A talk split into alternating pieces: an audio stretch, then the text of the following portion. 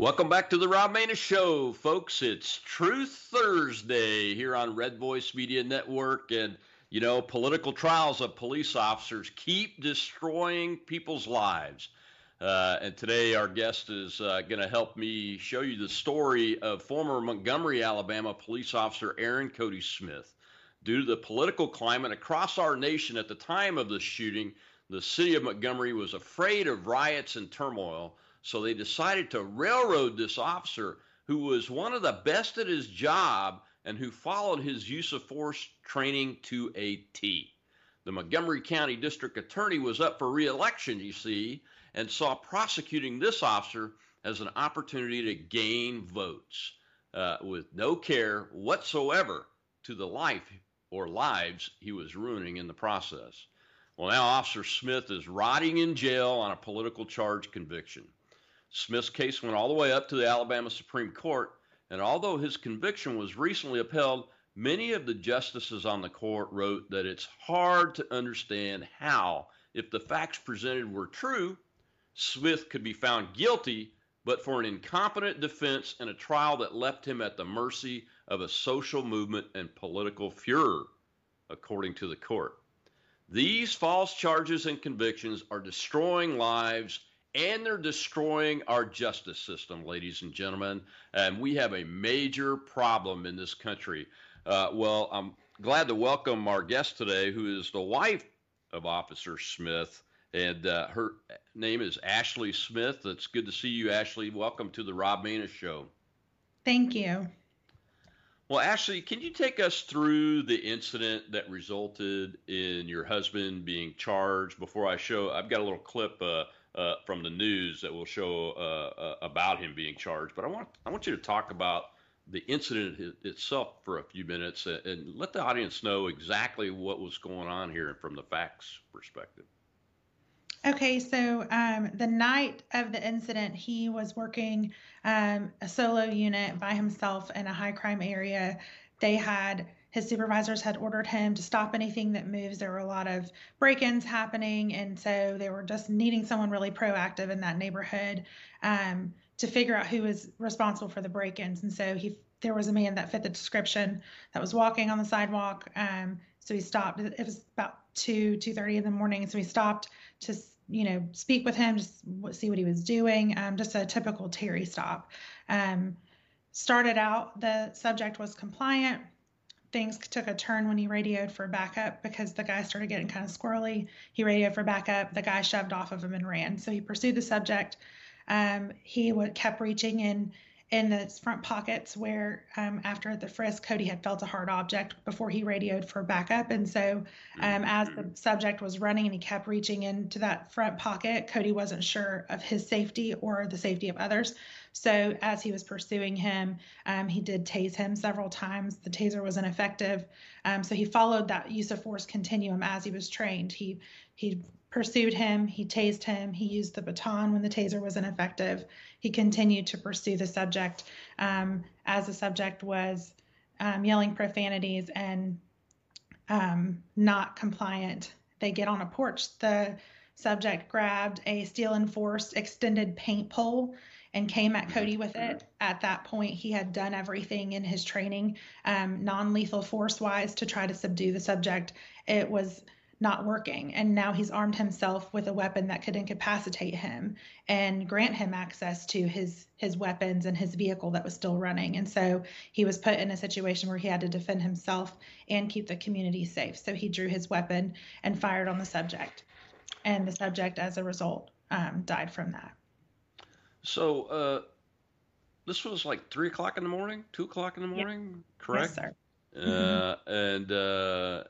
What part of Montgomery was this in? I used to live there, but I lived out on the east side of the city, but I worked at Maxwell Air Force Base, and there were some pretty rough areas on the south side of the base. Yes, I'm wondering where this was, on the west side? Yeah. Yes, there's some rough areas out there, too. I mean, the commanders at Maxwell would warn us, give warnings, hey, watch what you're doing and where you're going.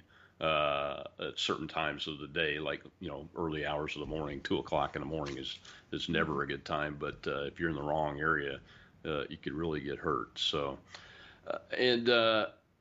you said he didn't respond to tasing. From what I read, I think your husband tased him 3 or 4 times. Yes, sir. Did he have drugs in his body? Did the autopsy show anything? Yes. So he had metabolized cocaine as well as active cocaine in his system.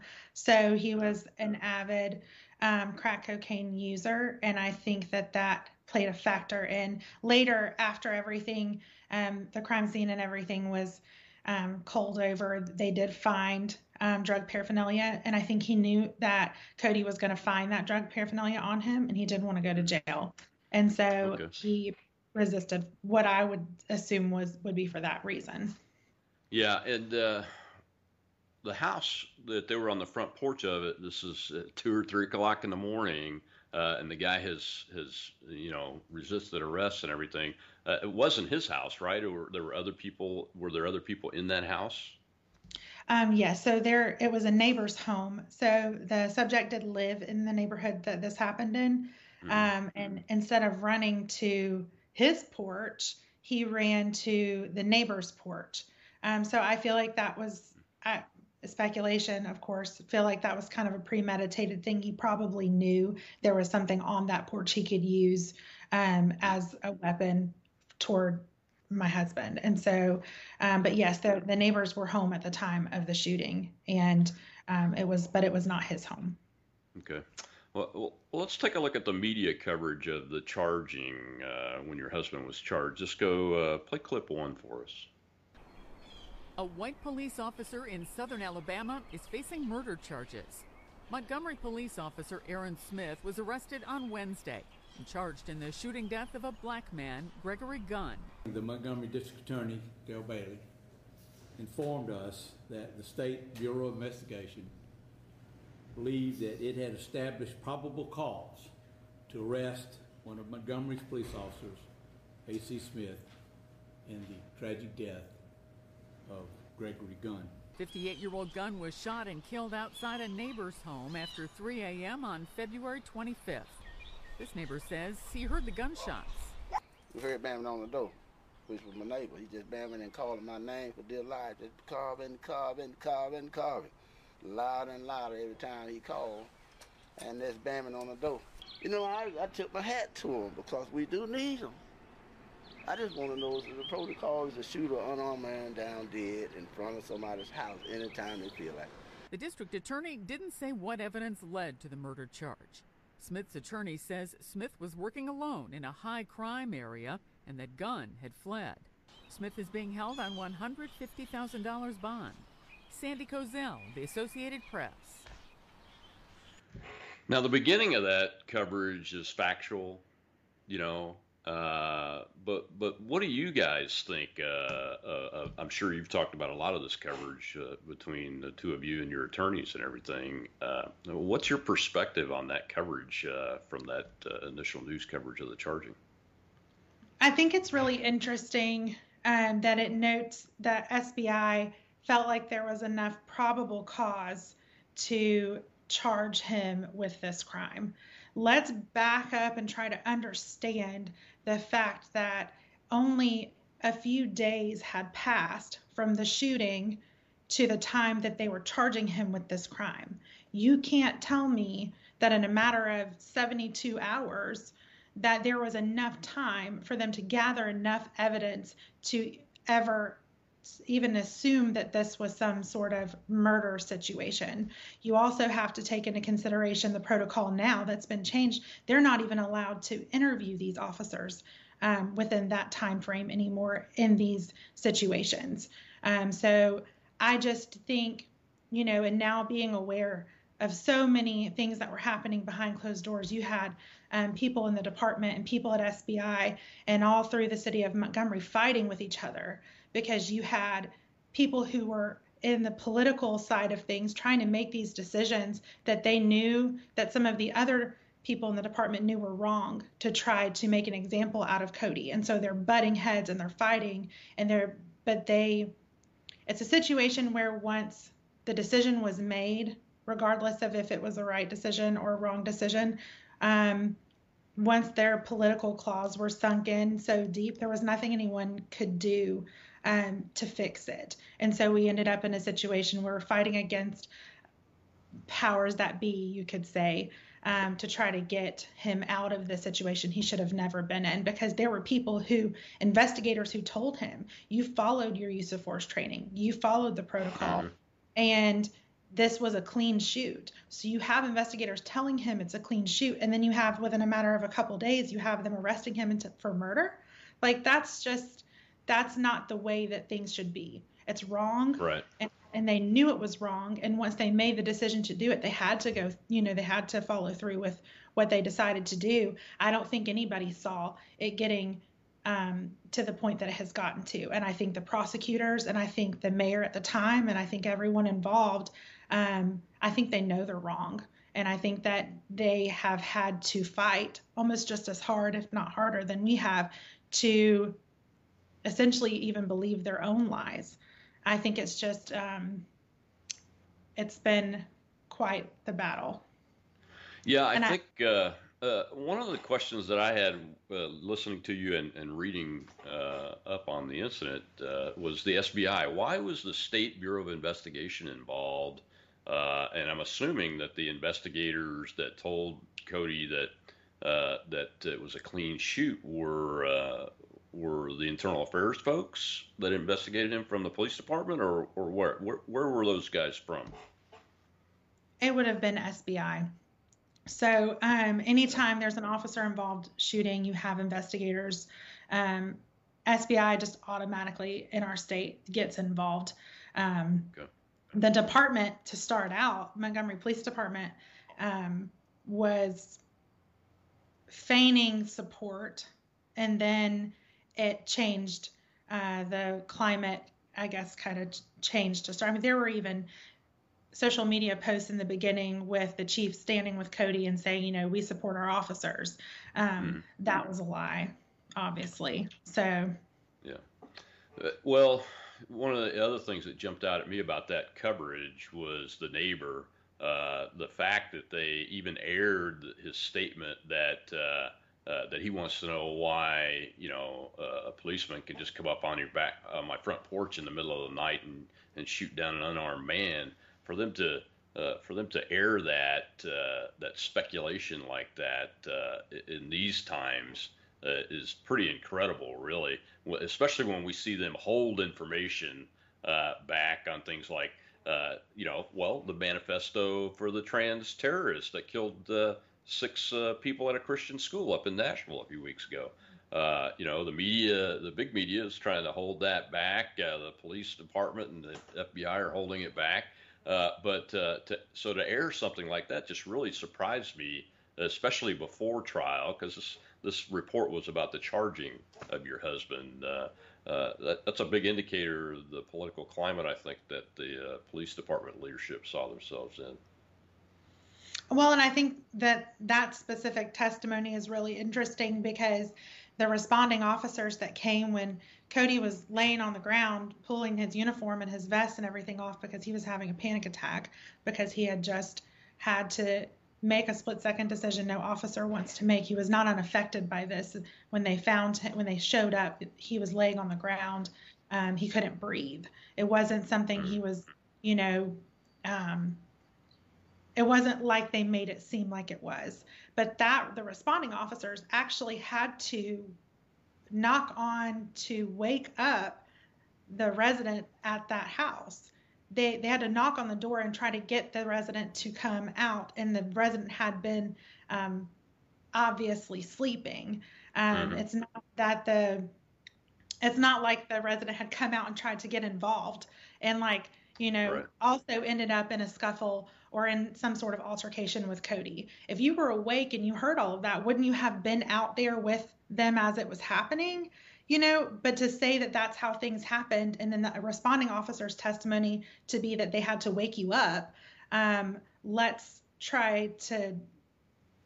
be honest about what really took place and don't get on the news making it something that it wasn't. Oh, exactly right. And we've got to take a break, Ashley, but when we come back from the break, I want to get your story about this long trail to a trial. That's just the wrong way to be in the United States of America, with a justice system where a speedy trial is supposed to be guaranteed. All right, Disco, let's go to the first break.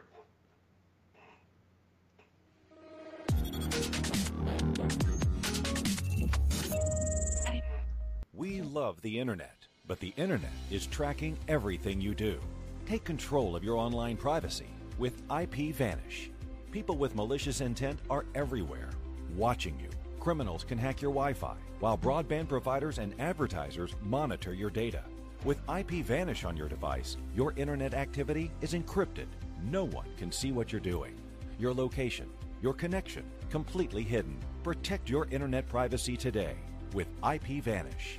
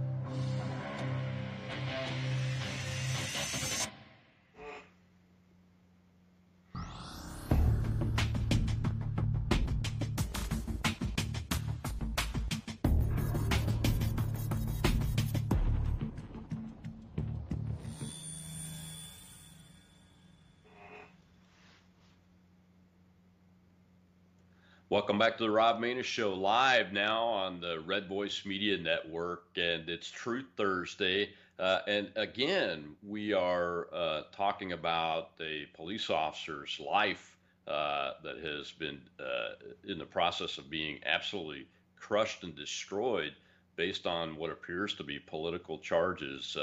Officer Cody Smith's wife, Ashley, is my guest today.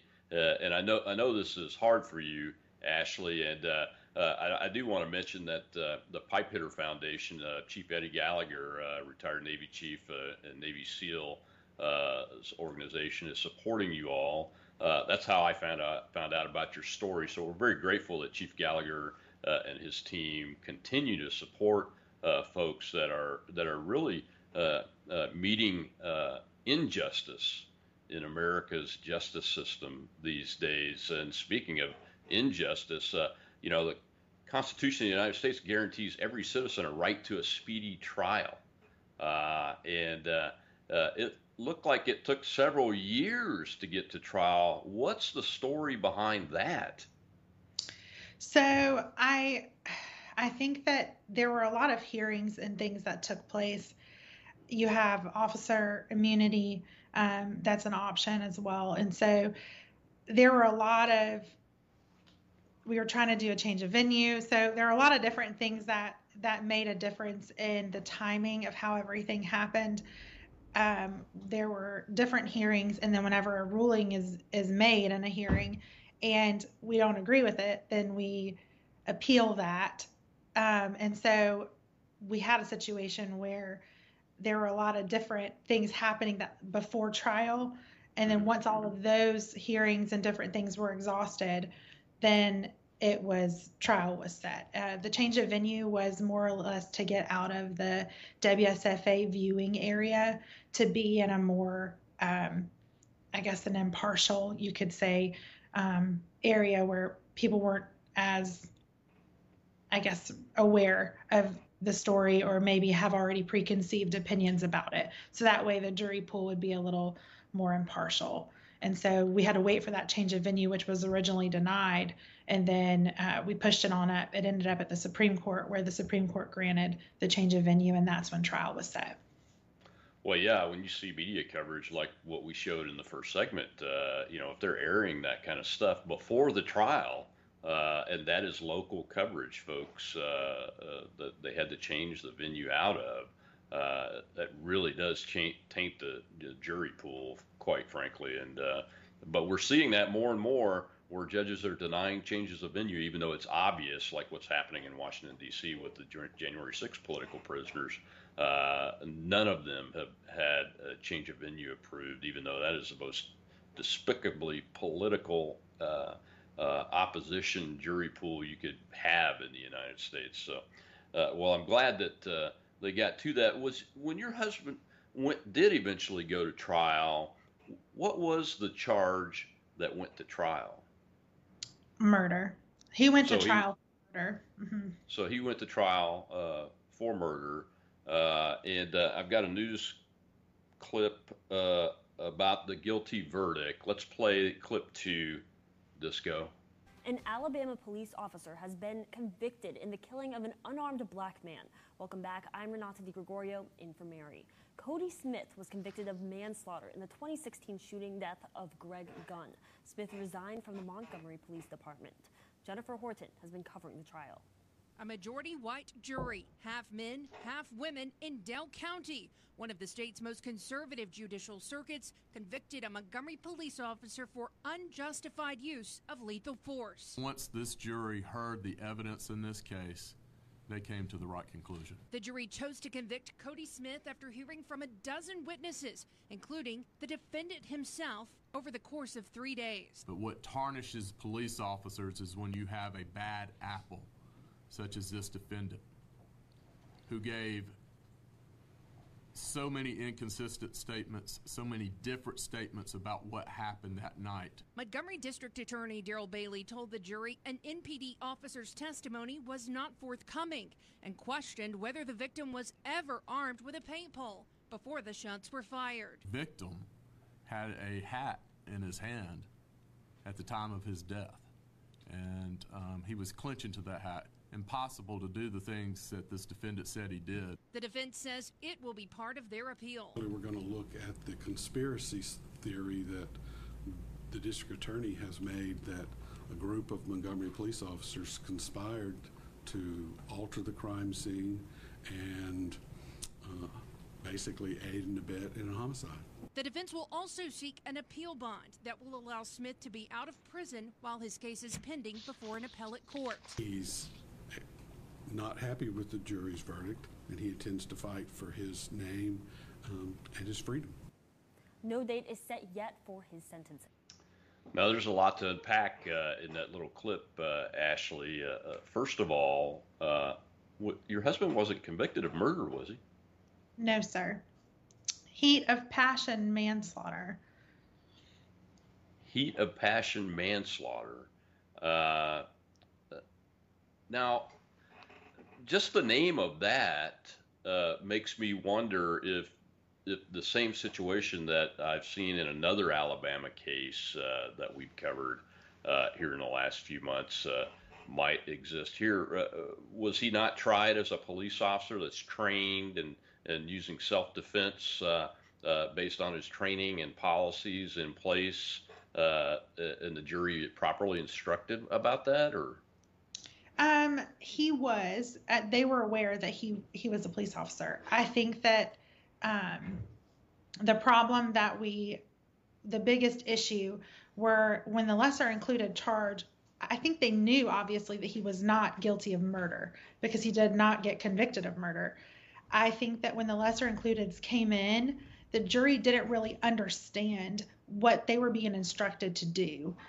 They didn't really understand the nature of the charges and what those charges meant. And the reason I'm saying that is they did ask for help during deliberation. They said, "We don't really understand. Can you explain this to us again?" And the judge said, "It's been explained to you. Here's the law book. You can figure it out."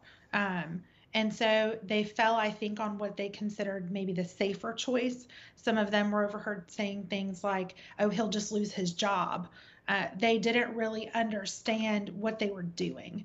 And we even had a juror reach out to us after the fact and say, I'm not going to use any names, but, and say that they have regretted the decision that was made from the day that it happened until the day that they were messaging me, that they think about it often and they don't think that the right decision was made that day. Did they explain to you why they think the decision was wrong? There was a lot of confusion. I don't think that they really knew the whole beyond a reasonable doubt. If he acted in if you think in any way, if there's any doubt that he acted in self-defense, you cannot charge him or convict him of this crime. And as clearly as that was explained, I think there was great confusion. And I think that they felt like they were making a safe choice and or what they would maybe be less inclined to. I do think that there was a lot of showboating done by the DA. There were a lot of things said that were not true. There were a lot of things that happened that shouldn't have happened. And I'm not going to go into detail because we are still in the middle of some legal stuff, and I don't want to give too much away. But there were things that happened that shouldn't have taken place, and this whole bad apple garbage that he puts out there is, at the end of the day, you cannot in any way put yourself as a law enforcement officer in a situation where, if you've never been in law enforcement, and even those who have been in law enforcement, you can't perceive how something was perceived by the officer that was going through it at the time. And if you grab a pole and you come at someone with a large metal or steel enforced painter's pole, if you get in a 6x6 space with someone swinging at their head with a pole, you can't tell me there's not a threat there or that there's not a possibility of his life being in jeopardy. And so what happened was he tried to take this angle that they planted, as you heard at the end, that there was some conspiracy or something. He was having a panic attack. Like, when those other officers arrived, he wasn't planning evidence. He couldn't breathe. You know what I mean? Like, this is there is no room for speculation here. And at the end of the day, when the subject was shot, it wasn't instantly killed. So the pole was in his hand and he's shot and he drops the pole and he grabs his head. You can't tell me that as he's falling, if he doesn't grab his head, that he couldn't have a hat in his hand. Like, come on, come on, and there were forensics. There were paint chips from that pole in his hands. And so there was so much confusion that was thrown in there by the prosecution, and there was truth and there were lies, and it muddied things up, and the jury just didn't know what to do. And at the end of the day, they didn't understand the gravity of the decision that they were making. Yeah, the reason I asked the original question in this segment about the instructions to the jury about a police officer defending himself in a situation based on his training and the policies that he's supposed to be following is that if it's a totally different standard that has to be met, that leads to beyond a reasonable doubt to convict a guy or a gal that's a police officer when they're defending themselves on a professional response based on their training. And this investigative team's already told him that he did what he was trained to do. It was a good shoot, and that he followed all the policies that were in place.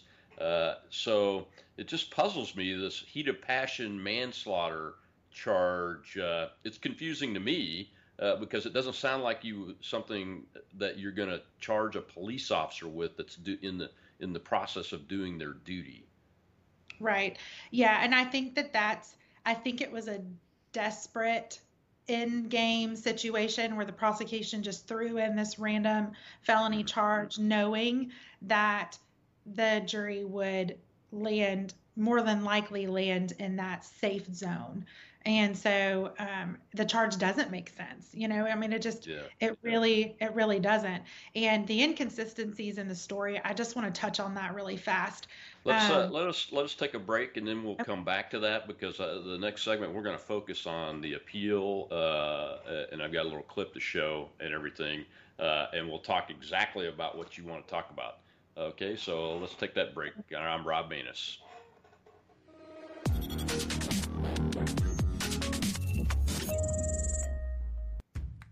It's a crazy world out there, and we're facing more uncertainty than our country has faced in a long time, if ever. And the most important advice that we can give you and your loved ones is be prepared. Most people don't realize they need something until it's too late, whether it's a natural disaster, a sustained power outage, political upheaval, or, God forbid, war. You need to be prepared. Don't put yourself in that situation. Have food and water on hand to provide for you and your loved ones during the worst of times, and then pray you never need it. Thankfully, we have just the solution for you. Heaven's Harvest has everything you need to prepare for the unexpected. You get prepared, and you support a pro-America Christian company that shares your values at the same time. Everyone wins. And the best news is, you also get discounts on emergency survival foods, heirloom vegetable seed kits, water filtration and storage kits, and loads of other survival resources, such as guides on how to grow and preserve your foods. So get ahead, be prepared, and survive with a company that shares your values. And we have you covered with great discounts. Go to HeavensHarvest.com and use promo code RVM to save 10%. Again, that's HeavensHarvest.com and use promo code RVM to save 10% on your order.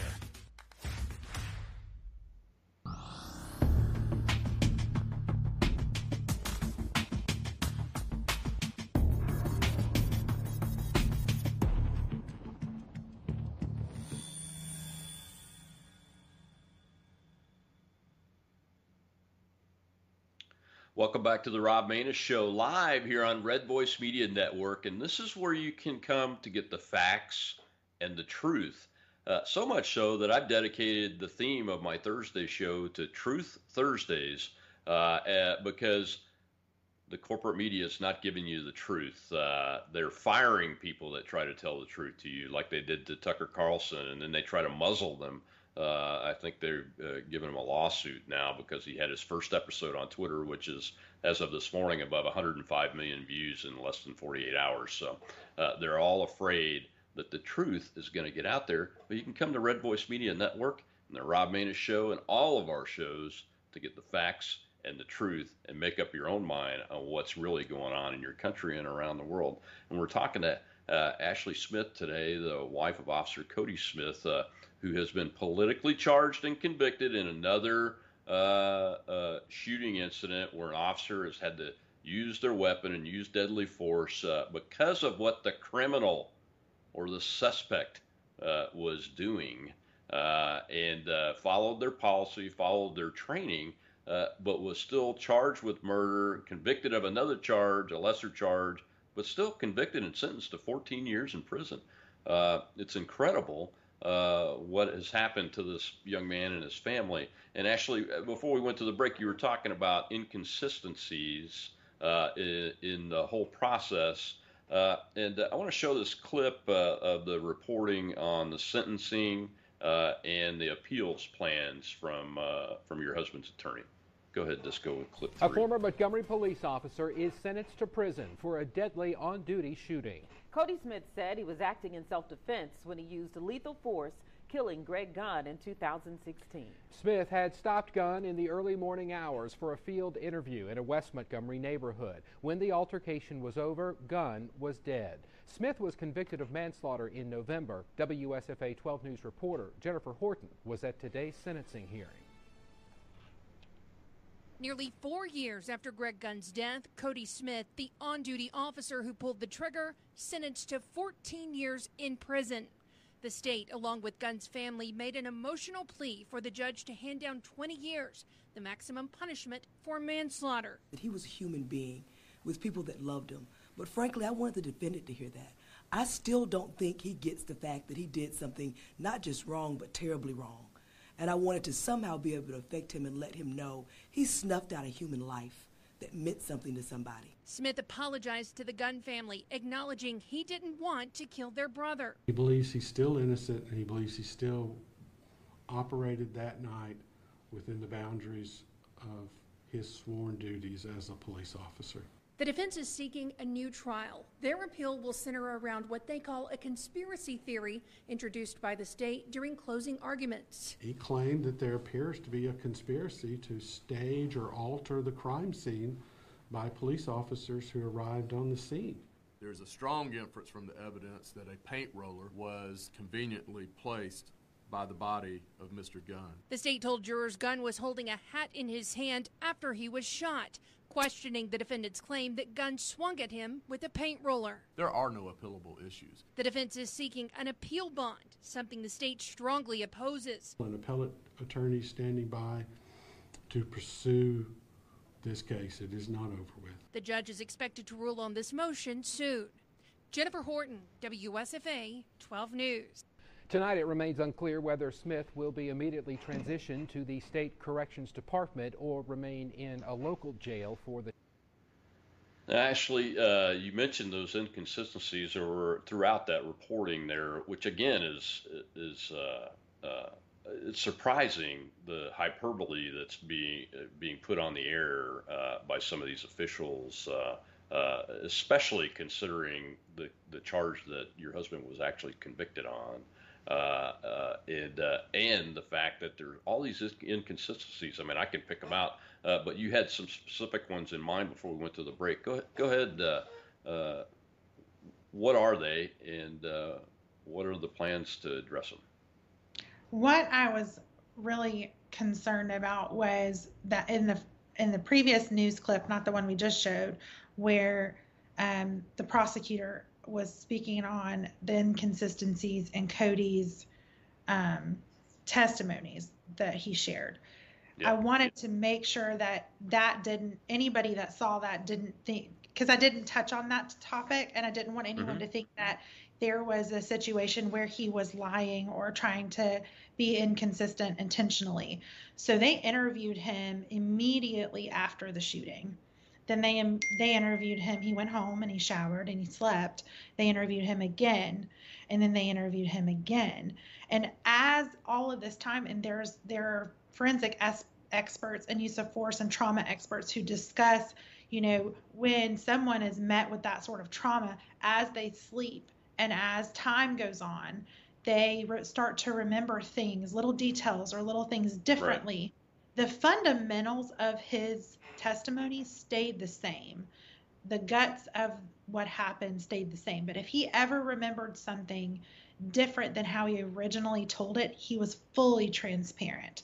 He would come back and he would say, you know, I mentioned that this happened this way, and, you know, after sleeping and after, you know, processing the event, I remember that maybe, you know, this little detail happened differently, or I left this part out, or, you know what I mean? It was never the stop, what happened at the stop, the use of force that he had, the taser, the baton, the fact that he grabbed a pole, all of those things, those fundamental parts of what happened, those stayed consistent. So I just didn't want there to be a misunderstanding that he was all over the place in his testimony, because that is not the case at all. So I just wanted to clarify. Yeah, and the DA, that's exactly the point that he's trying to, the picture he's trying to paint, not in a courtroom, but in the media. And that's my issue with,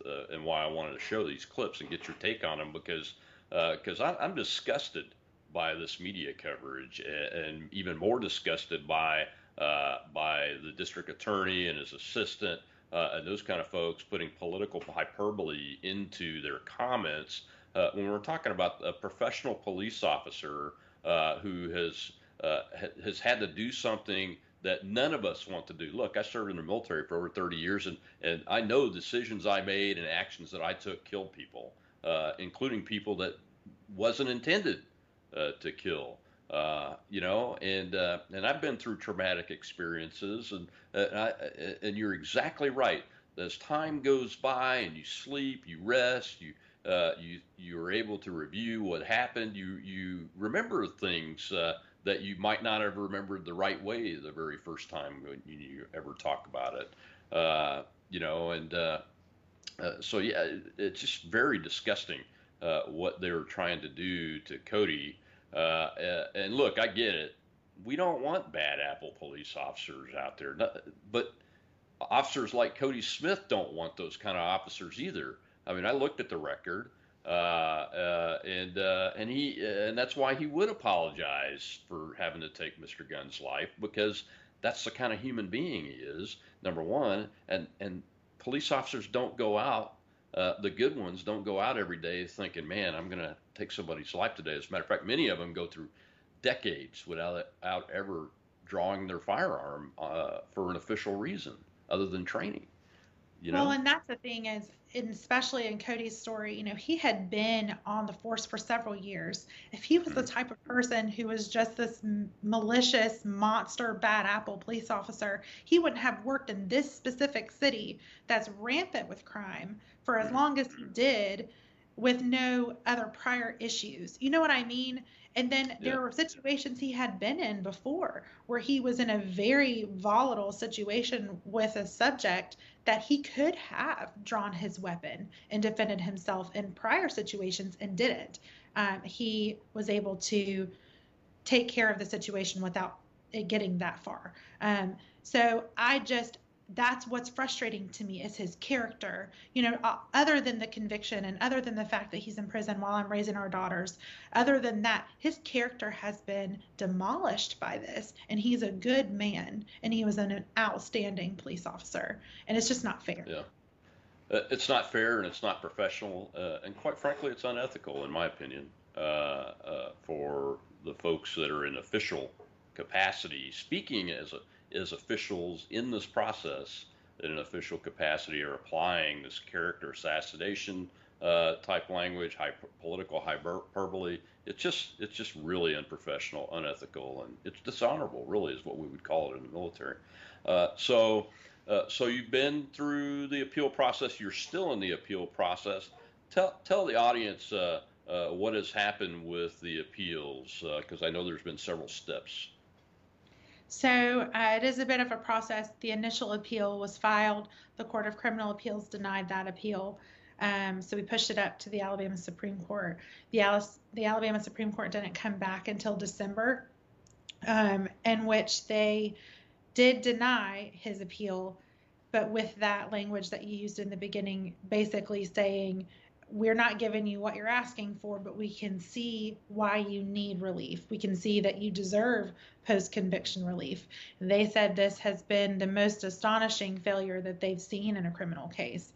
And they suggested that we file a Rule 32 against our representation. There were things that should have been discussed and things that should have been done differently during trial that weren't. And so they suggested that we exhaust that option. And so that's what we're in the middle of doing now. And so we are currently in the litigation phase of that Rule 32. Our attorney is working on the meat of it, getting it typed up and ready to file. Yeah, I was just stunned to hear that the Supreme Court's justices said that this was a case of clear self-defense, and they couldn't understand how properly instructed jury could have convicted him. And it's the most astonishing failure of they've ever seen in a criminal case. That is a stunning comment. Yes, and he's still sitting in prison. So. Yes, he's still sitting in prison. Make sense of that for me, because it doesn't make sense. Oh, it doesn't make sense. That's why I wanted to have you on and tell this story, Ashley, because, Cody has you and three daughters, correct? That's right. Is that right? So he's a dad, in addition to being a public servant, and Americans deserve better than this. Well, thank you so much for being with us today. Is there a place where folks can go to help you? Do you have a website or social media where they can reach out and help you guys out, or just read more about the story? If they would like to visit pipehitterfoundation.org, they can view Cody's story in length on there, see some pictures, of our family and him, on the job and stuff. And so pipehitterfoundation.org has his information out there, as well as a donation for legal funds on his story as well. Well, thank you very much. We appreciate you. You all are in our prayers. And as I said, we will do, starting with this show, getting the word out, getting people to support you guys, and especially give prayers and messages of compassion and love for Cody to get, because it's got to be tough. And just remember, sometimes the trail to justice is long, winding, and broken, but someday we'll get justice for him and you. Thank you. Thank you so much. Well, thank you, and I appreciate it. I'm Rob Maness, Red Voice Media Network. We've got to take our last break here, but I'll be right back, and we'll talk about what the hell is happening in the justice system of the United States.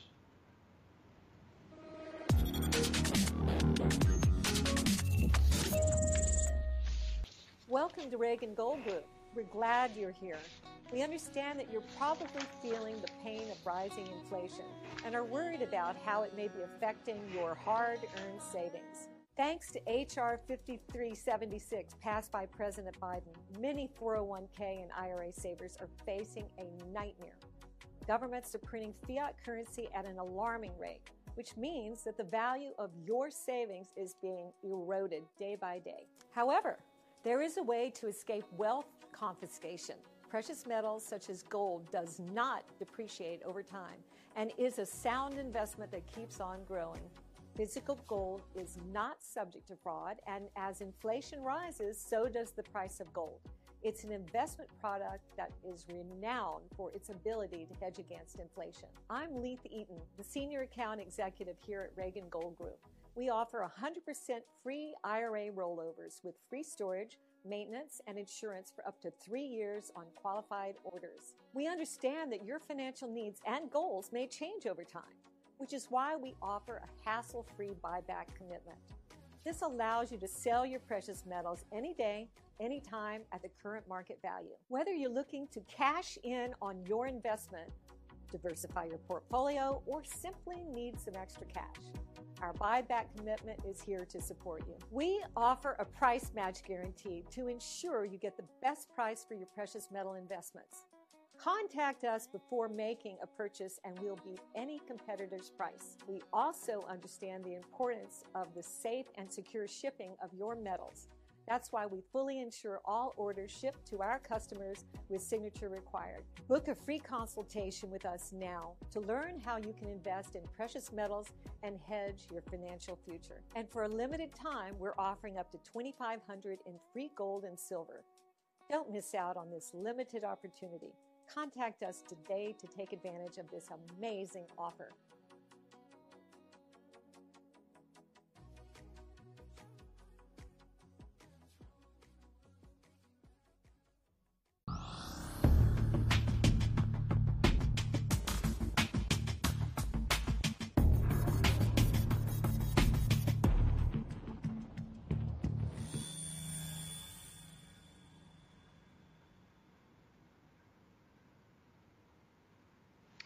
Welcome back to the Rob Maness Show, live here on the Red Voice Media Network, where you can get the facts and the truth instead of a propaganda narrative from some government corporate media mouthpiece.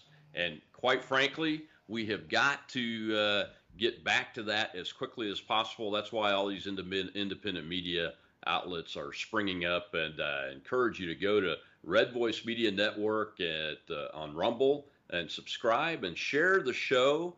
You can also find my shows on all my social media channels, and everything except for Facebook is at Rob Maness, and Facebook is at COL Rob Maness is our fan page. You can get the shows that are linked to websites there, and you can get them live. We broadcast the show live to all of those channels. So if you've been used to getting the show there, you can get it now live Monday through Thursday at 3 p.m. Eastern for 1 hour. And we're talking about justice today and what the hell is wrong with the American justice system. We'll just go play clip 4 here. I think this will give people some little bit more insight. I don't know who wants to come to a city like Austin, be told to go out there, swear an oath to protect and defend this community, protect the people and the lives of this community, protect the property of this community, only to go out there and do just that, to be told, you know what, we're going to indict you and potentially put you away for the rest of your life in prison. So this war on policing is real. They couldn't get away with defunding us, so now they're trying to indict us. The allegations being made against me by Jose Garza is aggravated assault with a deadly weapon by a public servant, first-degree felony, which carries a potential life sentence. So we were responding to a riot. You know, people throwing Molotov cocktails at us, bottles, frozen water bottles, bottles filled with urine, bottles filled with gasoline. And they were engaging in criminal activity by obstructing a passage road that goes to the main hospital. So no, we weren't, our actions were not unlawful by any means at all. We were responding to the behavior and the actions of those that were out there committing crimes, breaking the law, and refusing the numerous warnings that were given to them to disperse. This is the largest, case of batch of pushed indictments of officers, first time ever in American history. And again, that makes you ask yourself, why?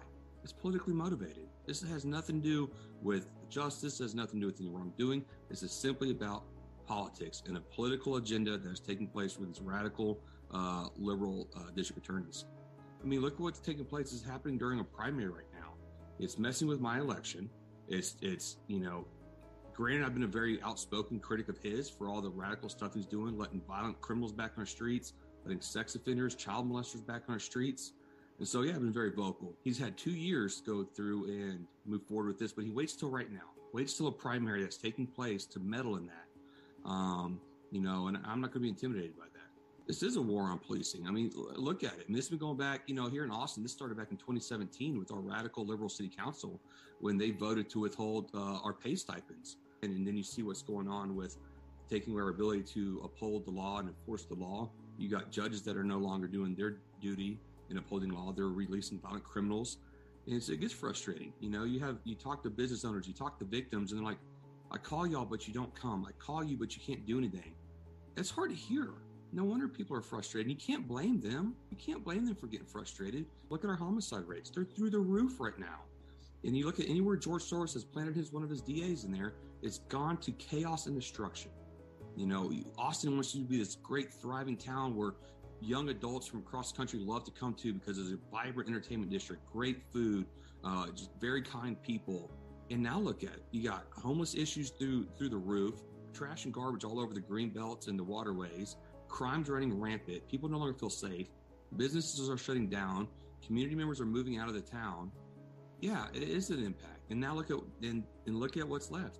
Take out the policing. The war on policing is coming next because we're in their way from upholding the Constitution. We're in their way from creating anarchy and destroying this town. So if they can't defund us and get rid of us that way, now they're going to try and depolice us by sending us to prison and indicting us. Everyone's watching this. Every cop right now in the United States of America is watching what's taking place, because if it's happening here, it very well could happen there too.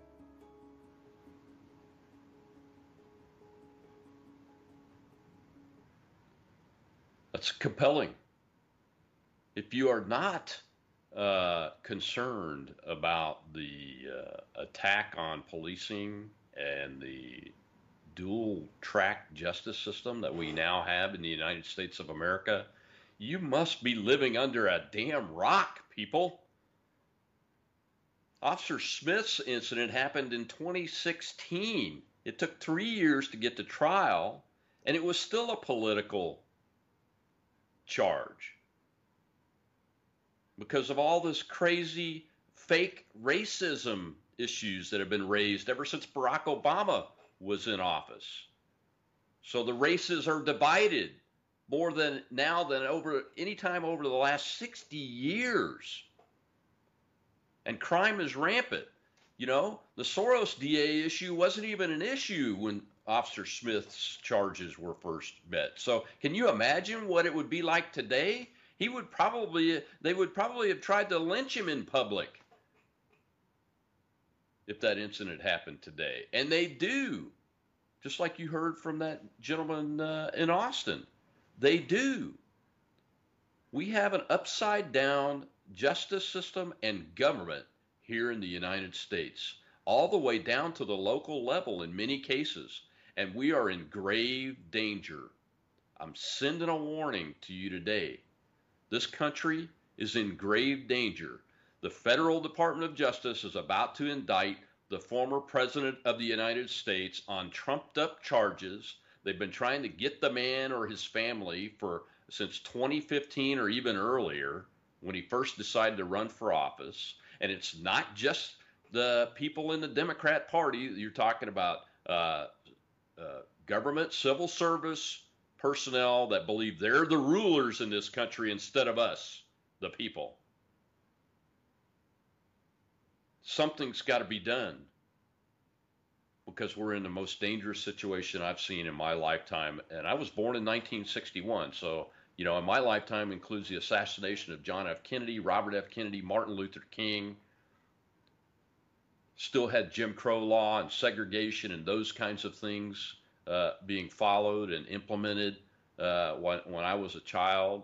But today, with this double standard, dual track justice system and this attack on law enforcement officers, and crime is so rampant, and criminals being rolled up, they get arrested and they're back out on the street. And we're talking about violent criminals. I'm not talking about somebody that got in trouble, mouthed off at a police officer during a protest or trespassed.